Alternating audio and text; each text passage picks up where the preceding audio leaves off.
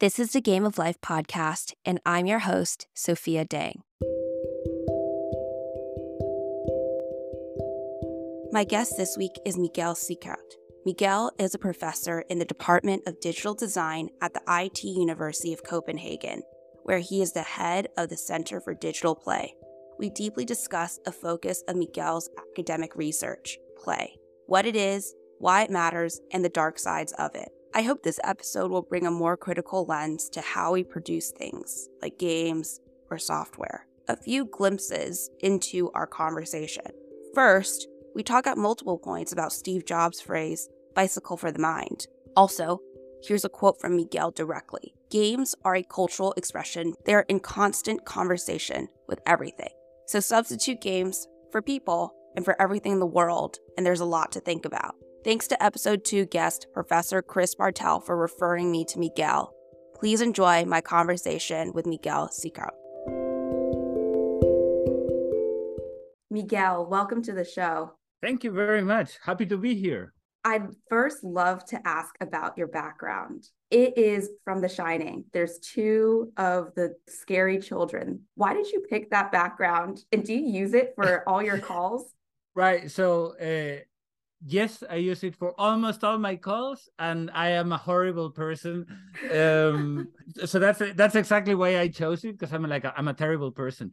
Um, when the whole um, uh, lockdown started back in 2020, and I had to go and, and teach online, um, and I discovered this this uh, this sort of virtual background uh, feature. I thought, you know, this is a horrible situation. None of us should actually be working or teaching. We should just try to, you know, be taking care of each other, but we couldn't, and so on. So we are all trapped in this kind of nightmarish world. And then I thought, I have a weird sense of humor. Then I thought, wouldn't it be fun if my background was like the corridor of of the what's it called the Overlook Hotel in The Shining, and then I had like I think I can show you. Hold on, uh, but I had like I first found the just the regular corridor, oh, and, and, this yes. is like this is very normal. Mm-hmm. And then one of my students said like, wow, I, the, the, corridor is so creepy. It's good that the twins are not behind you. And then, of course, they shouldn't have told me that because then I found a background where the twins are behind me, That's which so is great funny. because when I moved teaching, then it's like the twins were there and it's like super spooky. I have others that are that are perhaps sort of like you rotate a little bit more commentary. Yeah, so this this is for my most of my teachings and my regular online calls. But sometimes I'm a I'm a middle manager at university, which is kind of like a ridiculous position.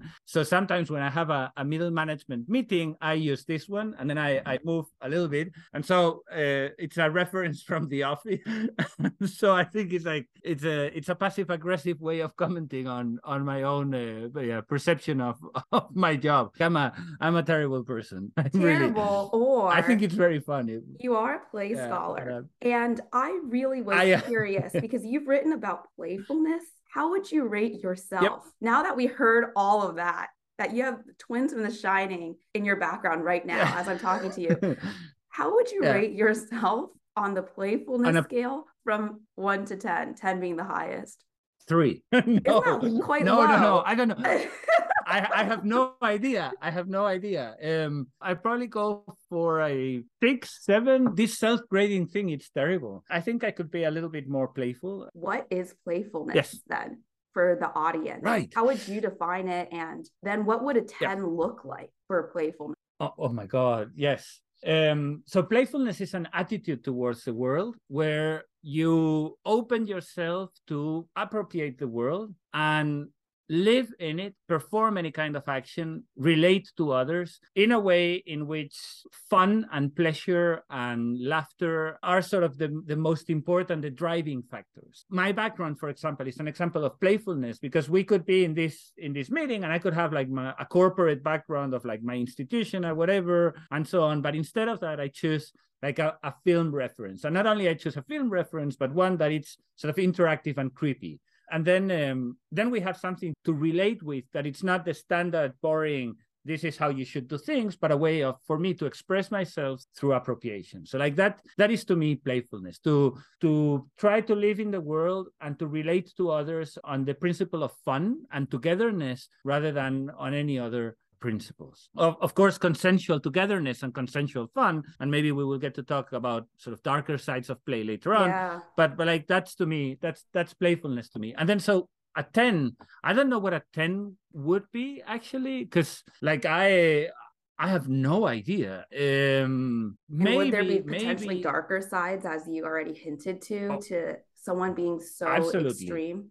So I think one possible ten, which is a fictional character, but it would it would guide us in that direction, would be the dude from the Great Lebowski, Lebowski, Oh, the the Coen Brothers movie, right? So like Yeah. this kind of like super laid back, everything is for fun, like nothing is serious, and that's you can already see there that that extreme is a little bit sort of a negative side, right?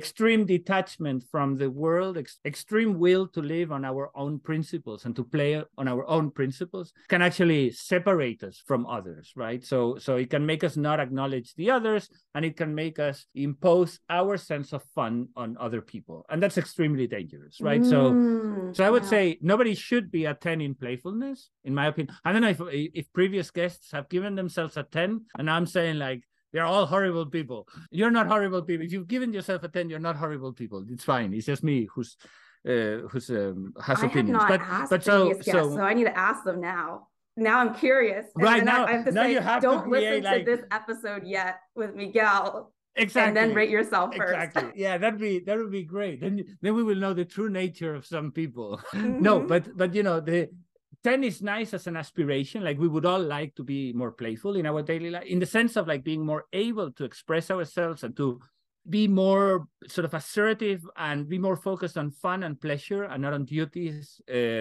but we can never do that without at some moment stepping on, on other people's free will and intentions and, and lives. And and therefore sort of the 10 can be an aspiration, but we should never get there because because then we are almost sort of like tipping over to to sort of less desirable ways of having of having fun.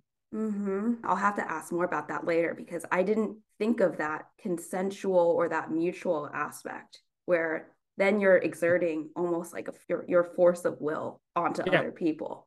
Taking a step back about your background, did you play a lot when you grew up? And are there any pivotal moments in your life that made you want to devote mm. your life to studying play and games? Oh, that's a good question. I I did play a lot when I was a kid. I both played um, formal type of of games and play. So I did I did sports, and I also played a lot of role playing games, like pen and paper role playing games, right? So it's funny because like you know something like Stranger Things, which is like a, a nostalgia attack for many people. For me, it's like a documentary. It's like that's how it was. I didn't play Dungeons and Dragons. I'm a Call of Cthulhu person, but you know, it's like yeah, that's how it was. And then I I played a, a ton of video games as well, like really a lot. I had my first uh, computer when I was eight, and I, you know, my parents really wanted me to learn to program, and I, somebody taught me, oh, but you can program your own video games, and they were all horrible. But I, I started programming video games, and then I decided other people are better at programming video games. So I'm just going to play those video games. Um, back when I was like a, a, a younger kid, I had a lot of toys. Uh, so I, I remember vividly playing with toys. And then if there's any pivot, pivotal moment when, when I decided to study games and play, I think I decided to study games when I played The Sims, which Oh. is sort of relatively late compared to other people who are in have been in game studies for a while where they played whatever um colossal cave or a commodore 64 game and then they thought like that's what i want to do for my life. You know games were like fun but they were like something that that i could like do for pleasure but not something i could study. And then then I played The Sims, and then I realized this is interesting. This is this is like really interesting stuff. I remember vividly playing the first Sims and thinking, we don't know how to explain this thing. I've tried things like this before, but this is like really something that that I don't know how to make sense of. Every time there's something I don't know how to make sense of, I will try to make sense of it. That's how I started studying games. Yeah. Wow. So it was through So blame it on The Sims. Blame it on The Sims. Yeah. And all the different pieces that you could do and actions you can do. Or what about The Sims struck you?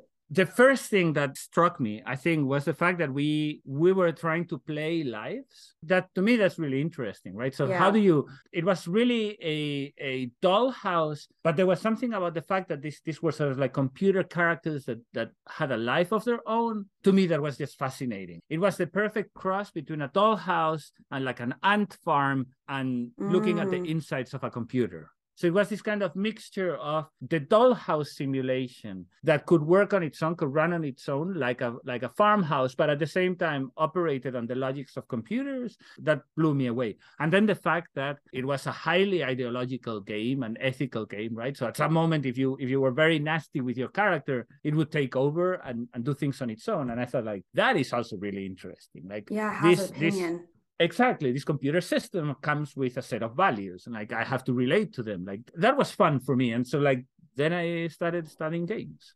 Because we're talking about the sims i want to just dive deep into game design. You used to teach a class on game design. Yes. So you're the per- perfect guest professor for all of us. Walk me through how you think about the core components of a game from the lens of a game designer Right. I, I should start with a disclaimer that I always taught my game design course not with the intention of my students learning how to professionally make games, because there's YouTube tutorials for that. I wanted them to have games as an expressive lens with which they could look at the world and reflect it. So I see them as an instrument for thinking about the world mm. and most importantly to get people to play in that sense i'm not a very orthodox uh, video game design teacher because i care less about how is this game going to be marketed and i care more about how is this game making people play so yes. like to me when i taught game design the first thing I always tell my students is that you know in design research we we focus a lot on like teaching about materials. So if you're an industrial designer, you need to learn about the material properties of glass, of metal. So what is the material of game design? And then I always had like all these hands up saying like, oh, computers or or cardboard, or people went abstract like rules. And it's like, no, no, no, no, no. The the core material of game design is people. We work with people to be a good game designer, you have to understand people. Everything else is kind of like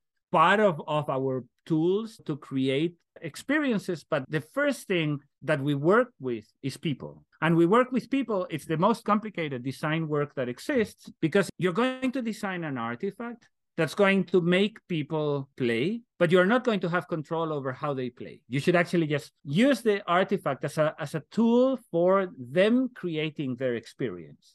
Mm. You're not pre-packaging experience, they are creating their experience. It's what we call second order design. So we design for other people to design their experiences. And therefore, the most important thing in, in game design when you start is to think what experiences are people going to go through? Formulate your definition of fun for whatever game you're making. That definition of fun can be sort of formulated in many different ways. Uh, you can say, what emotions will players go through? Which skills are they going to develop?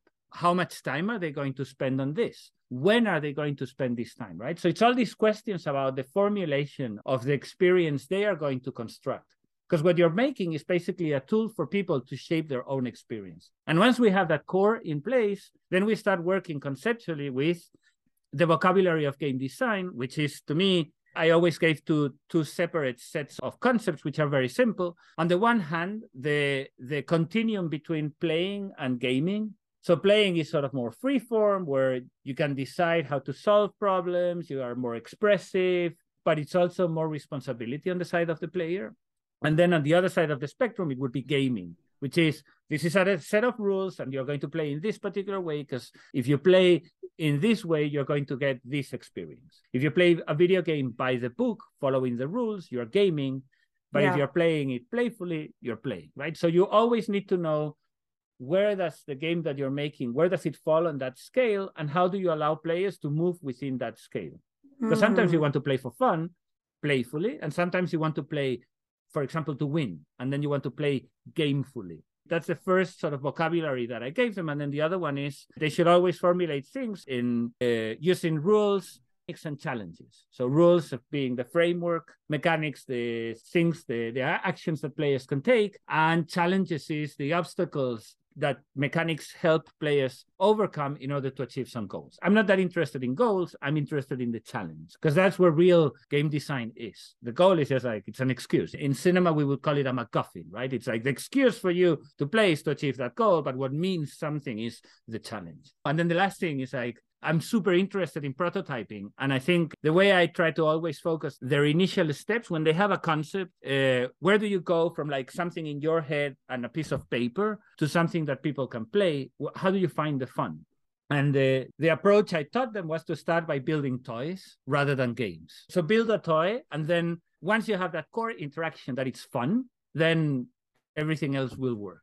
But you build from the score, and to me, the, the toy is the perfect concept to sort of to to understand how to make good games. You so, encourage yeah. your students to be experimental so, yeah. how does one start developing a better understanding of play, or how does one start becoming a little bit more innovative when there's right. so much that has been done in, in games and play? And can you get yourself better at pushing towards creativity or innovation or play thinking when making games?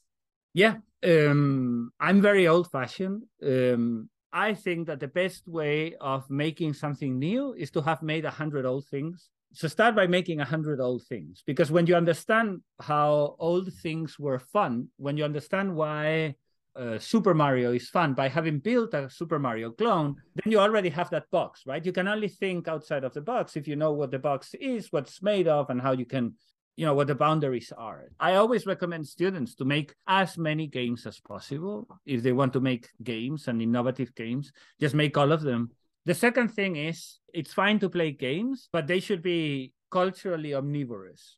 The diet of a, in my opinion, so this is like my opinion, disclaimers and all of that. But in my opinion, the diet of a good game designer consists on a little, a few games and a lot of films, a lot of books, a lot of music, a lot of visual art, a lot of, you know, practicing sports, a lot of all kinds, you know, games are a cultural expression. We use them to express a particular view of the world, but they are in, co- in conversation with everything else. The main trait in a good game designer is curiosity. Actually, so not, don't tell anybody because um, because then you know it will be the ruin of, of game education.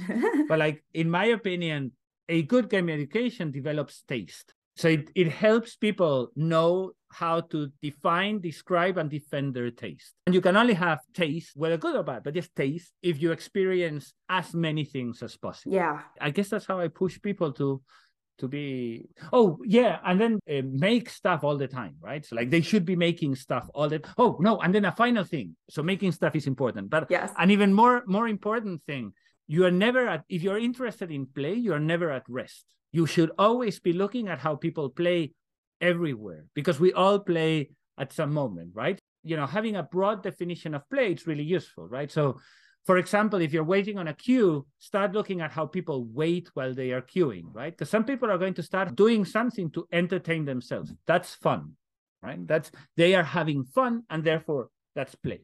Be attuned to looking at what people are are looking for. Are people doing something weird or quirky? Do you see somebody doing something relatively strange with a smile in their face or like several times, then they are probably playing. Take a look at what they are doing and see what you can learn from. We are always looking at people. We are creepy, terribly creepy, but like that's how it is.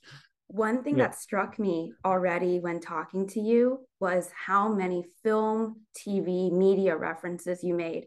I had that in my head when you're doing that. And it's interesting that you mentioned the inspiration from any place I talked to a game designer who's designed a lot of games and he's currently working on a stealth game. He showed me his trailer. He was so detail oriented and he pointed reference after reference of this movie that he inserted here in this like little corner, Terminator 2 yeah. here. And I was just like, this is insane. He would walk through mm-hmm. this trailer and he just pointed out maybe 20 different references. That really struck me when I talked to him. And that was actually one of the first observations I had when I started talking to you, I was like, Miguel is referencing The Office. Oh wow, that's awesome that you know he knows about that. The Shining. I'm like, okay, that's cool. And then you like mentioned these other films. Yeah, very yeah. interesting. Yeah. So to me, the world of games has always been in this kind of like I, I, guess because the medium is relatively new, particularly video games are relatively new, we're always trying to sort of situate them as sort of this cultural exceptionality, like, oh, you know, they are they are unique in their sense, but they are always in conversation with everything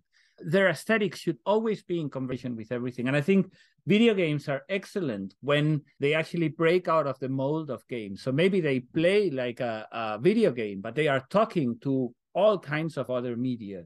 In weird, strange ways, right? So I have some students, for example, a few years back, make a, make a creepy pasta game. How how does like a a thing that connects to like internet culture how do we make it into a game and what kind of like technical effects from video games can we use so people can ref- catch the reference that this is a creepy pasta and so so it was like everything connects to everything and we should be at the nexus of of that conversation i actually want to talk about software because yes and it's it's related i promise you wrote a book called playing software in 2023 so this year and yeah I myself have been building software in, let's call it Silicon Valley context. I've been at multiple tech companies.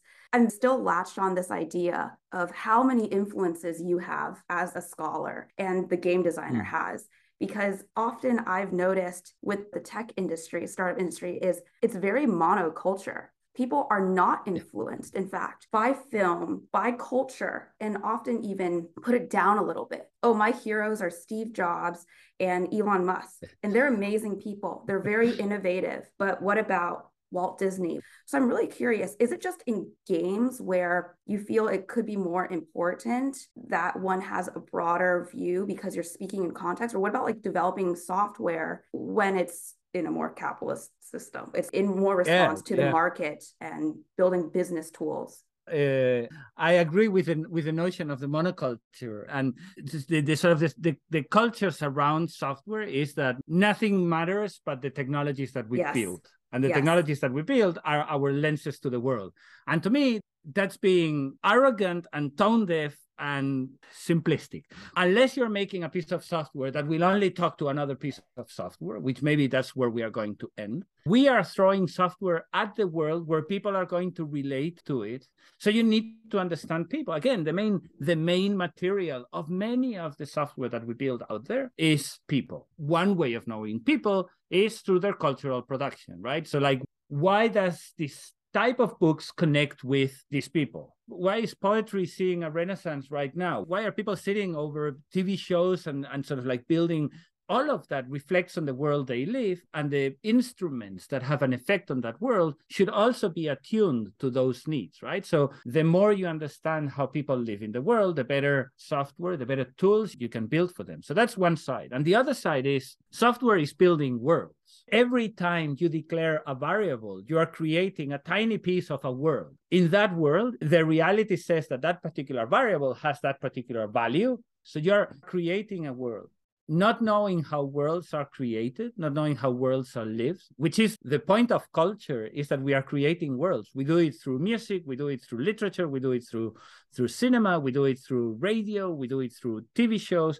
All of them are creating worlds. Software is also a creation of a world. So why is it that it's so special that it cannot take influence from all of the others because because clearly filmmakers listen to a lot of radio and read a lot of books so why isn't that world builders like software developers don't pay attention to all those things right and that's because we tend to think that it's a it's sort of a scientific discipline but i am sorry it's a liberal arts discipline. Software engineering first there's no software engineering but software writing sort of making software is a liberal arts uh, discipline. It's it's world creation so. How there you, you go. now i'm going to get all kinds of hate mail. You may yes. get hate mail. You may but maybe it'll have good arguments. Why do you think it's evolved this way into being more scientific? You mentioned the technology aspect. Could it also be part yeah. of this it, because it's so tied to making money right now like there's a lot of venture capital thrown in and software is quite efficient from a margins perspective for a lot of businesses we can talk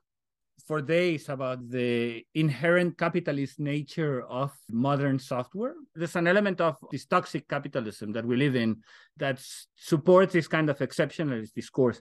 But I also think it has to do with the history of computation and the history of software you know that originally programmers were women.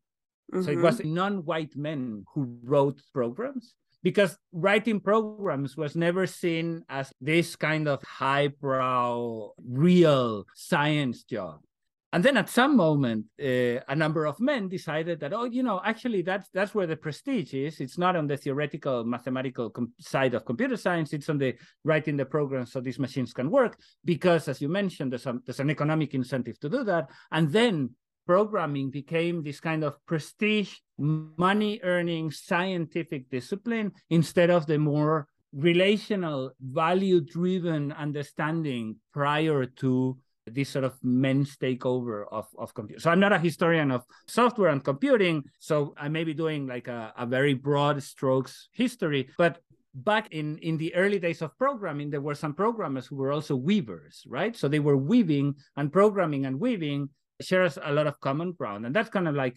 disappeared the second computing became a man's job right and the fact that that uh, Grace Hopper created a compiler so we could write in a closer to natural language, these kind of ideas, like everybody should try to have access to these things because they are phenomenal. That's Grace Hopper's idea, right? How how we can not make these machines something separate and specialized, but try to bring them closer to everybody to work, right? That relational approach was there at the beginning, and then suddenly all of that culture switched to we are the only ones who can talk to the machine. It's like it is no but yeah, but that shift happened. I think one of the things, you know, Steve Jobs will have a legacy that it's kind of like what it is. I don't think he was probably personally a, a very nice person to have around. But one of the things that he always saw was the capacity of connecting computing with the arts world. So it's like yeah, it true. was not they were not technical, exclusively technical products. I, I, still like his phrasing, bicycles for the mind. That's yes, a, that's a that's a really good way.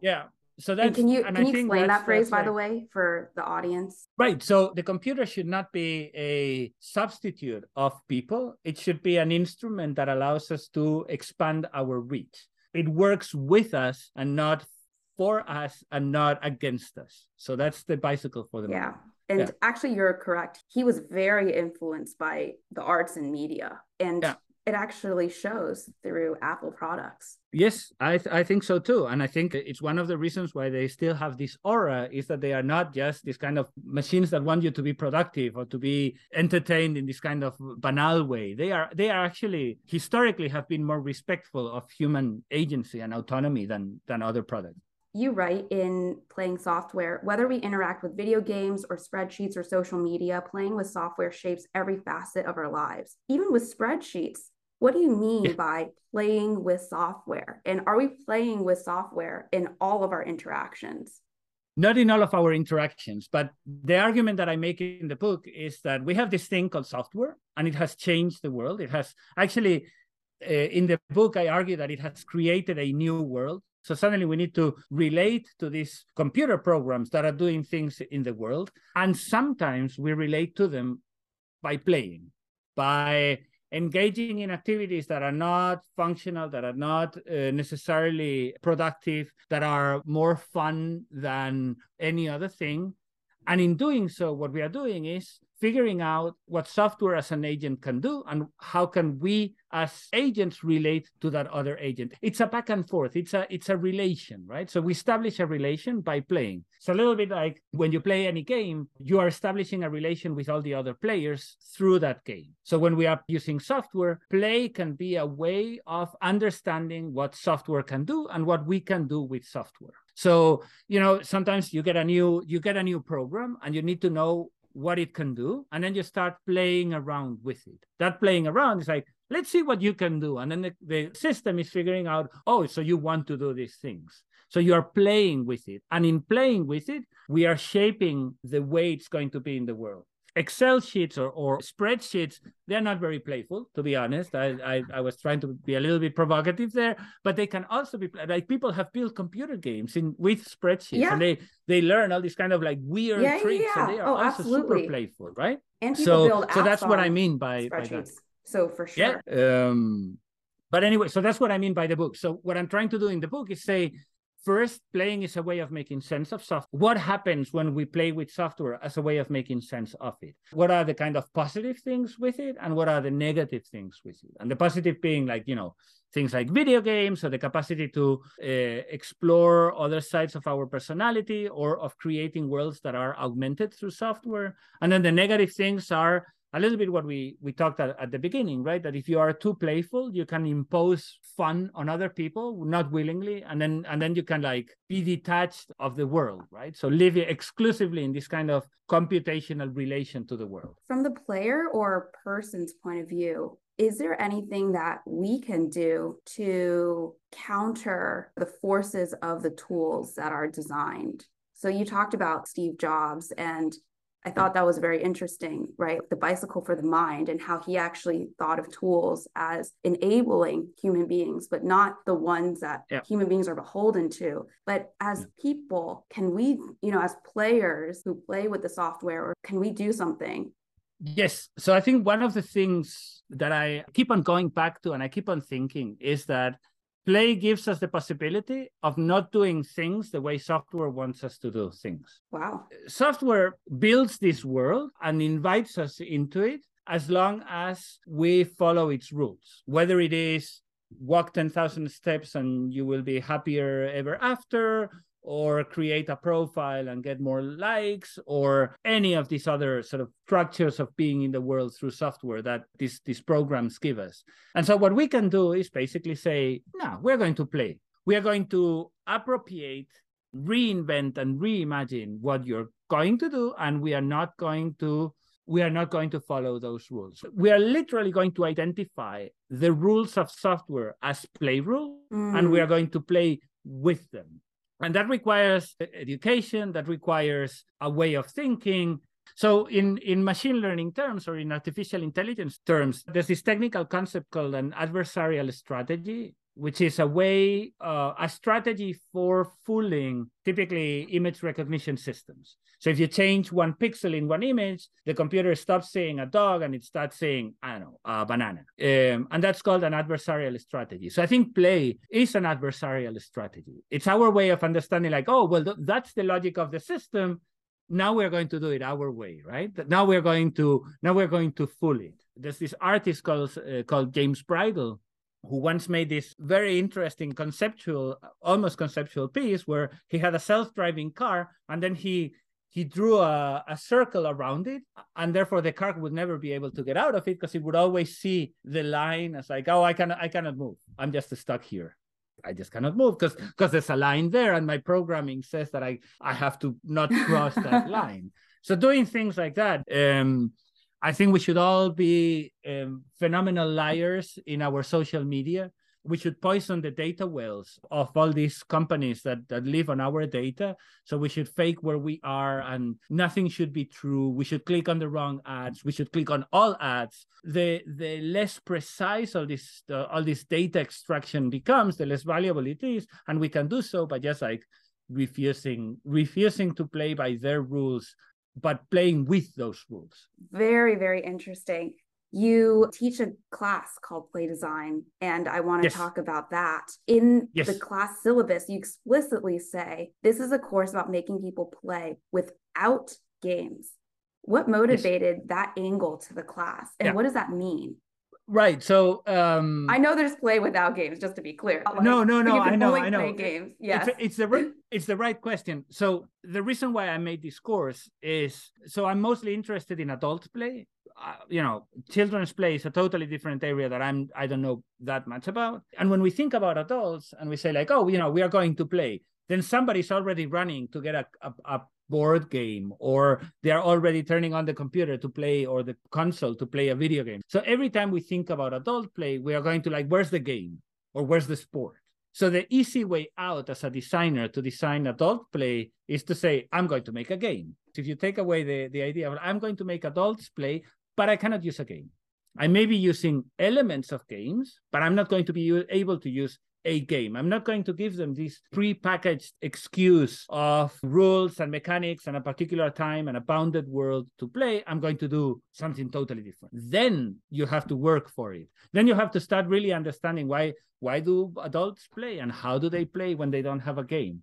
And then it's uh, it's more challenging and it's also more more interesting. And sometimes they end up making games, but the path to the game is not necessarily we are going to build something for adults to play and therefore it's a game but it's more like this is something we do for fun. Maybe the best structure to, to get other people to do it is through a game. I can give you an example. I had this group of students a few years back five really bright women in my class who realized that one of the things they did in, in their friends group was to go into instagram and try to detect where people had photoshopped their image.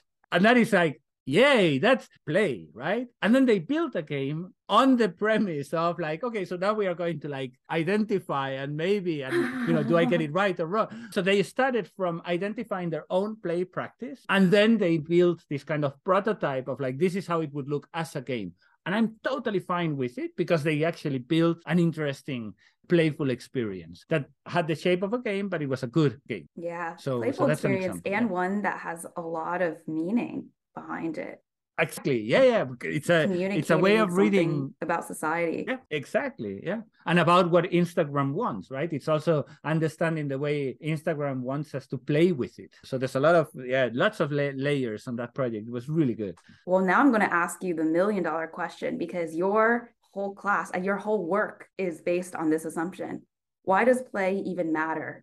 Huh. So every it it's probably more like than every, a million dollar question. Actually, it's like trillions probably. dollars question. Yeah. yeah.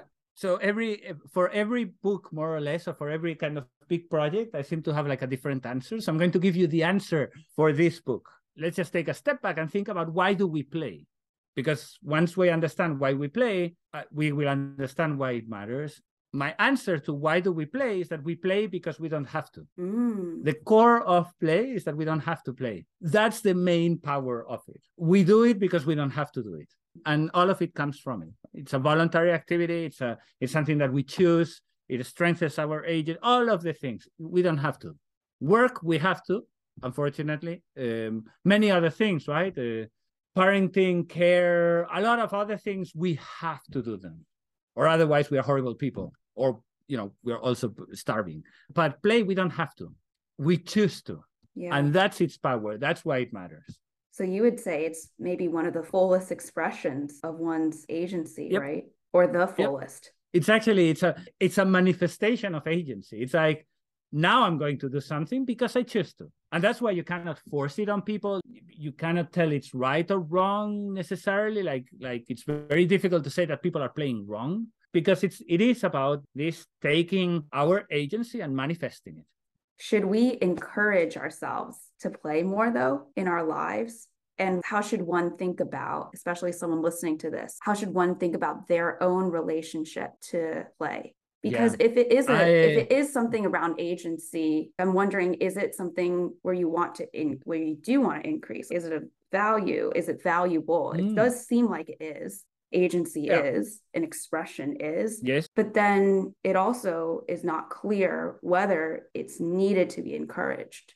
Though to yeah. me, it sounds like it's a good thing. There's more play. It, it is. It, it is a good thing. I, I think we should I think we should all play more. Being a play scholar, sometimes I, I go around and I say like we should play more and then people translate that into like we should all put clown shoes and and have balloons in our offices. And like that's not the point. The point of of playing more is not the the, the props of play. It's the capacity to try to have in our lives more agency more agency that leads to fun more agency that leads to pleasure if we can and not everybody can i am i'm very aware of the fact that this is a very privileged way of thinking about play. And perhaps one of the reasons why we should eradicate inequality and one of the main reasons why inequality is terrible is that it doesn't allow people to play because the survival is first. Yeah you have to use all your energy to survive and only when you have more than survival then you can play. So like i'm aware that i'm being very much drawing on privilege but if we can if we have that extra overhead if we can choose to do things in ways where we decide that's the way where i have fun right? Whether it is you know the, the simple pleasure of singing while you're working or to do the one thing at your work that you want to do that it's on your own terms or anything that gives you pleasure anything that reminds you that hey you're an embodied being. You you have agency. You you are in the world. You are alive. You you, you should enjoy being alive. You're not here producing for somebody else. You're not here living vicariously for somebody else. You're not somebody else's instrument. You can have fun. And most importantly you can have fun with other people it's a way of relating to other people. You don't need to exploit them. You don't need to you don't need to push them. Yeah. you don't need to shovel them. You can relate to them with like let's have fun. Let's be together in this having fun.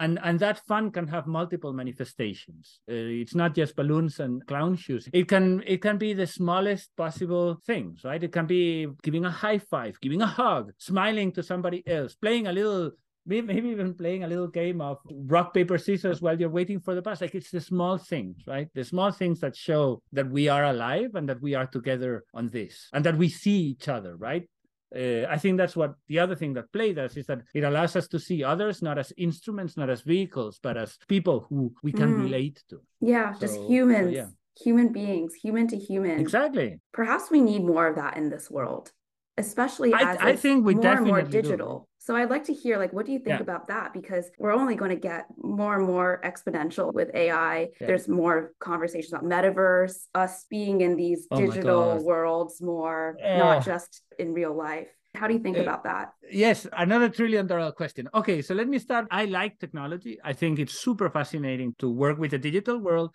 I think we are thinking it wrong metaverse let's substitute the word augmented reality can be a little bit interesting but virtual reality let's all put a, a screen on top of our heads. Let's use uh, whatever social media to relate to others. So my counter argument let's see how it goes. Maybe we are at the tail end of a pandemic but we're living through a pandemic. The thing that people have missed the most is hugging other people. The physical touch the embodied touch the togetherness we were all exhausted by not seeing other bodies around us. So we are building technology that actually only works in a pandemic world. And the pandemic was terrible. It was horrible for all of us. It was psychologically devastating. Why do we build software that can only thrive in a pandemic, right? It, it can help us with some things. Right now, we are talking across an ocean through this. So it's, it has its purpose, but it has a purpose. It's not a substitute for all the other purposes. We're building as if everything should be Zoom instead of like it, software should just be supporting bicycle for the mind right it should be supporting our social lives and not substituting or stealing our social lives and just because a few people are extremely awkward and afraid of their own bodies just because they have companies that produce software we shouldn't follow what they do because they are probably not right, right? There's nothing better.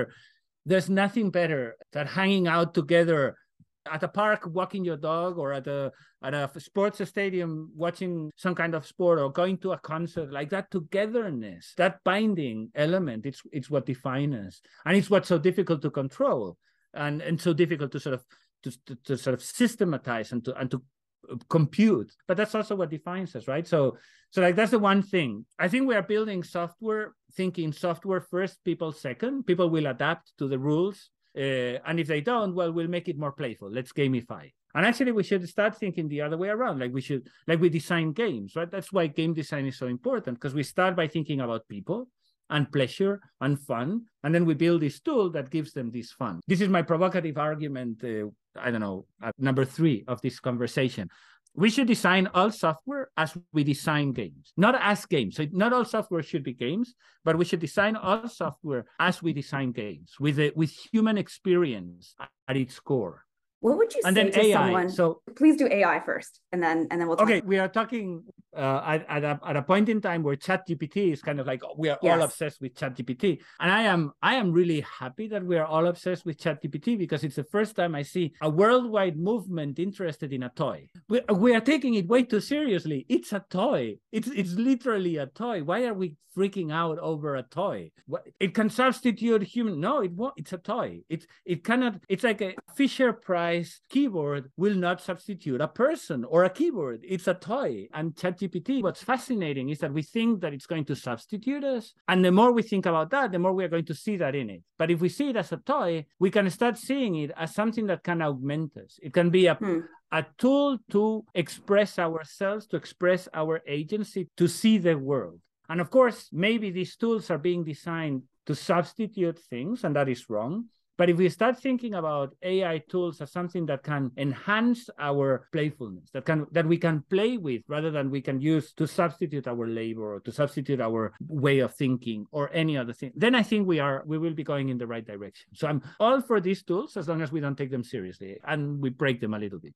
It's going to be hard though not to take it seriously because it is functioning very well and not fully because I know there's hallucinations. I know sometimes it shares wonky things. It does it's not logical. It's trying to predict the next yeah. word or the next text. Yeah.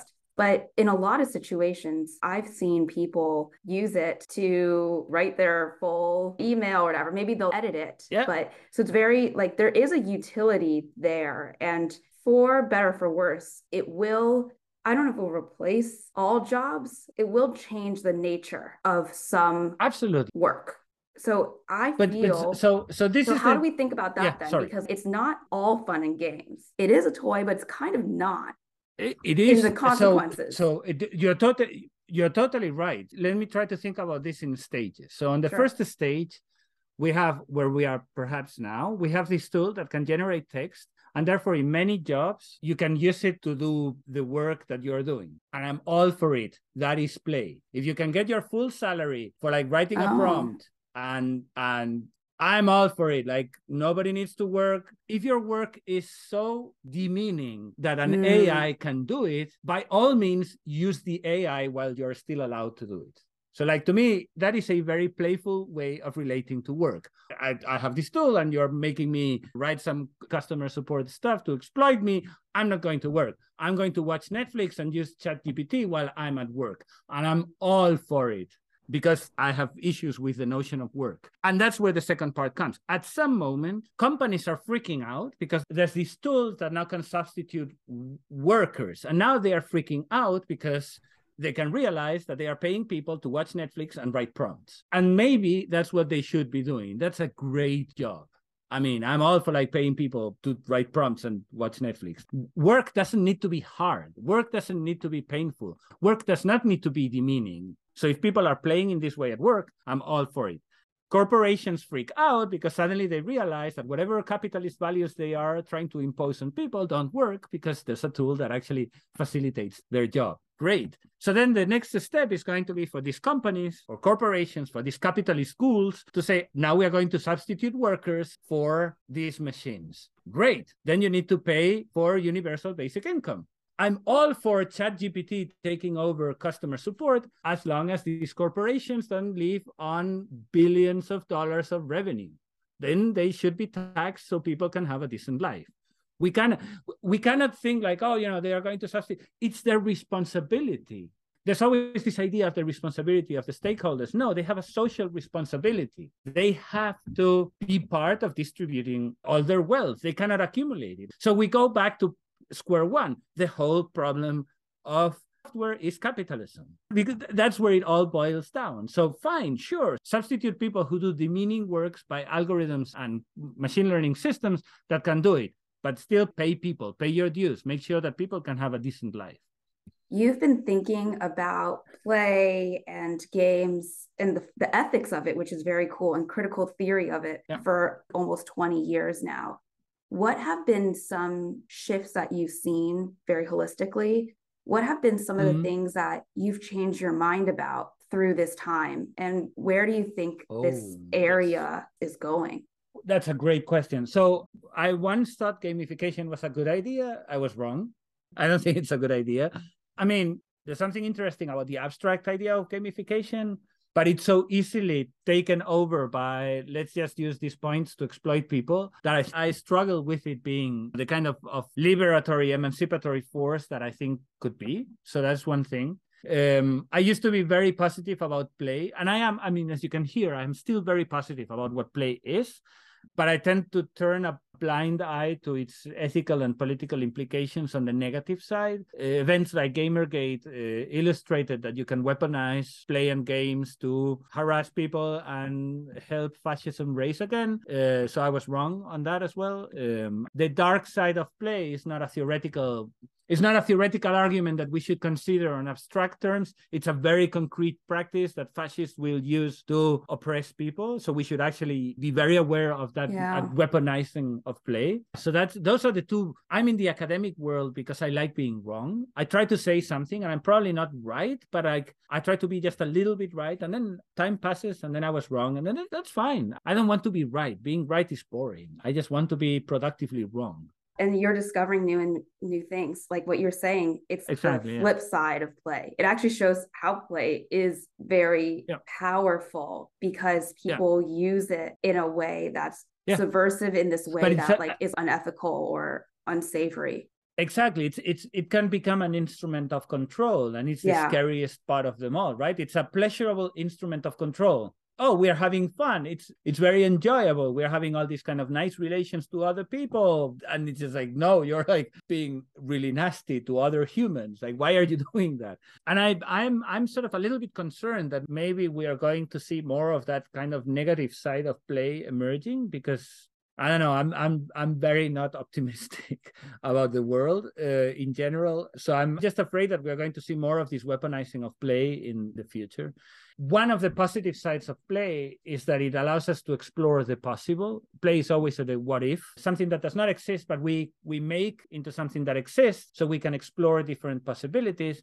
And i am just very concerned that instead of using play and playful experiences to explore what could be we are actually using play to constrain possibilities, to show us that there's nothing else than this world, but you can have fun in this world. You can have fun with it, whatever these video games or these these gamified experiences or these social networks or these facial recognition uh, filters and so on, and you don't need to think about anything else. There's no alternative. There's this theorist called Mark Fisher who writes about the, the notion of capitalist realism.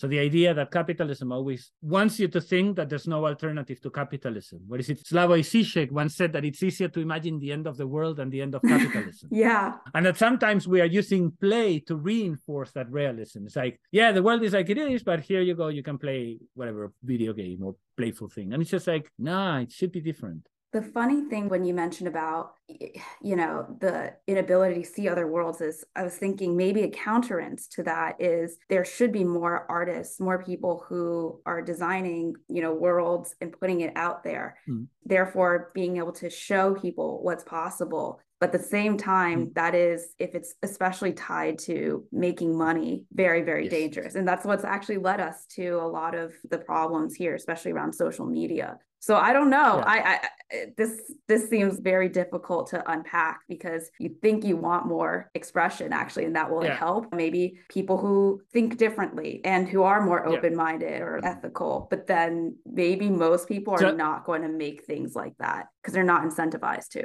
Exactly. So I think the way I am trying to address that in in my own little way, which is you know very very small, is that when I when I teach, I don't care what my students do in their professional lives. I hope they're all happy. But what I do care about is that they have learned that play can be a way of breaking the instruments that will try to control them that they have learned that there's a there's a way of tinkering with these chains so there are other possible worlds. Whether mm. by understanding how technology works they don't even need to make anything. They can just like live their lives in a in in occasionally a playful way and then hopefully they will they will be able to to resist some of this sort of inevitable machine that it seems that we are all inserted on right? So i i don't even think we need to encourage encourage making as much as playing, right? Maybe I we see. should just play. Yeah. Right. And, and actually through and, that. And some that artists will, will make stuff, right? Exactly. I see. Yes. And through that actually we'll relate to people more. We will yeah.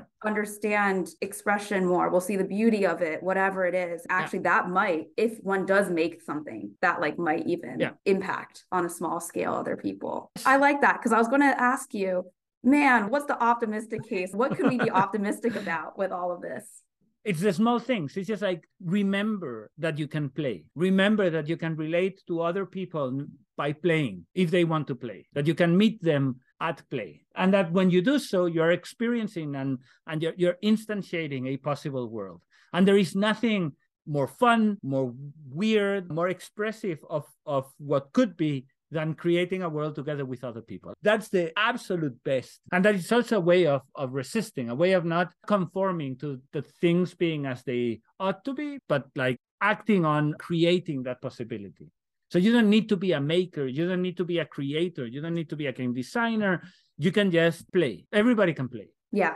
So, and that's so, that's important. So that's the, if you're human, actually, yeah. if you're not human too, a lot of animals play too. So, if you're if you're if you're a if, if you're a biological entity, you can play. Bees play, which I think it's great, right? So if if bees can play, then uh, then everybody can play. I have two final Every questions. I like that. Everybody, yes. yes. I have two final questions yeah. I ask everyone on the podcast. First is your recommendations for game content. And then I'm going to throw in a sub question because we talked about this. There's a lot of people in technology working on AI and working on software who don't have that maybe like more liberal arts view mm-hmm. and exposure. So my sub question after your recommendations to games is do you have any recommendations for books content for those people who are making software and ai wow yes. Okay games and playful things. Um let's see uh, so i w- i'm going to recommend uh, a game made by uh, one of the most intelligent and creative people I've, I've ever met. There's this game called hey robot made by uh, frank lantz and, and some other uh, i think it's actually his family. He, frank lantz's family. Frank lantz is a game designer and game scholar in New York. He's made this game, Hey Robot, where you have to play with a voice assistant.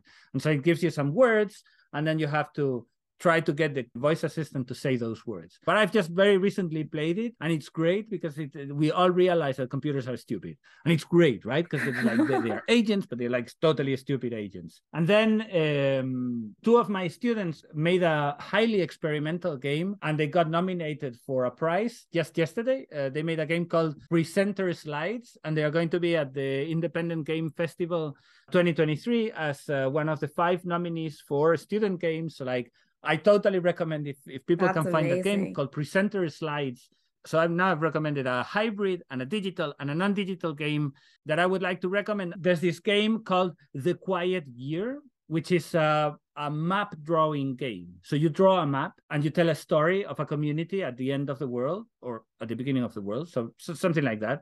It's so good it's so good. You, you know, this collective drawing a, a map together and trying to figure out how to construct your community together and what is valuable and not. It asks so many good questions. So it's not a perfect game, but it's super good. So the Quiet Year is like a massive recommendation from my side. And then things for people in tech to, wow, that's a. Uh, that's a complicated one. Um, because most people don't take these classes, by the way. That's true. Mm-hmm. Uh, they they would probably totally ignore it. Let's see let me try to give a number of things. Amazing. there's a very good po- podcast called tech won't save us which are conversations with people on tech and that are really like critical. That's that's a good thing to to engage with. And then the other thing there's this uh, short book by Audre lorde called uh, the master's tools will never dismantle the master's house. What a title Yes, and it's just it's so good. It's such a good book. I think people should read uh, poetry, but poetry is so difficult to mm. to recommend because everybody has their own approach to language and what language is. Um, why do you recommend poetry, by the way? Why would I recommend poetry? Mm-hmm.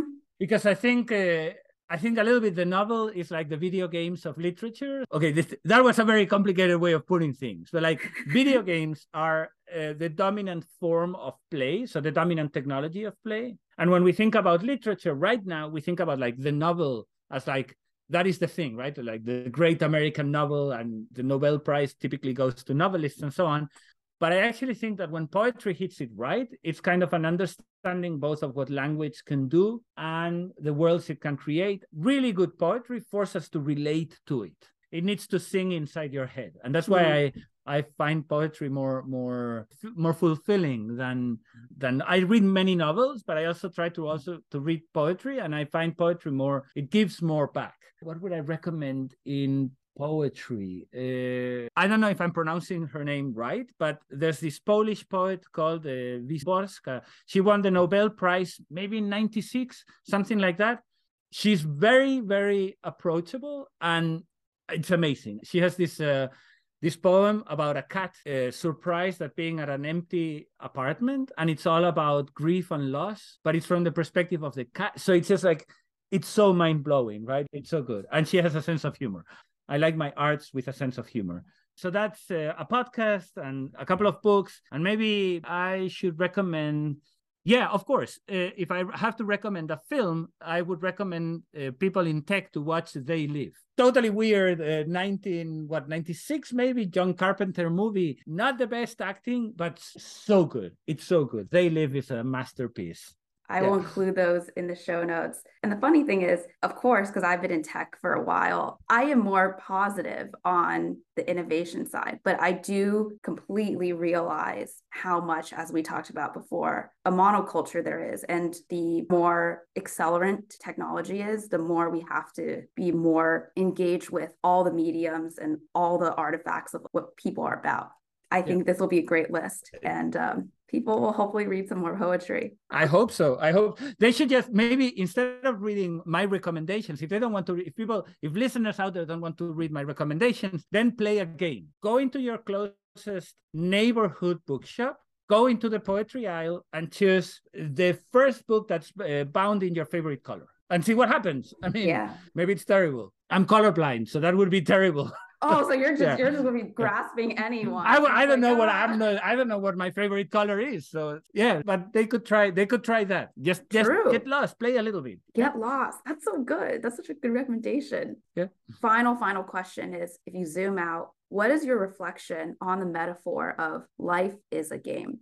Oh, um, well, I don't quite like it. I would more like to say that that life is play. Awesome. Um, and we can play it like a game, uh, but I prefer to think that life is play or life is playing. Maybe okay. I like playing more than play. So, so you want to say life is playing? Why do you like that better, and why do you think that's more meaningful?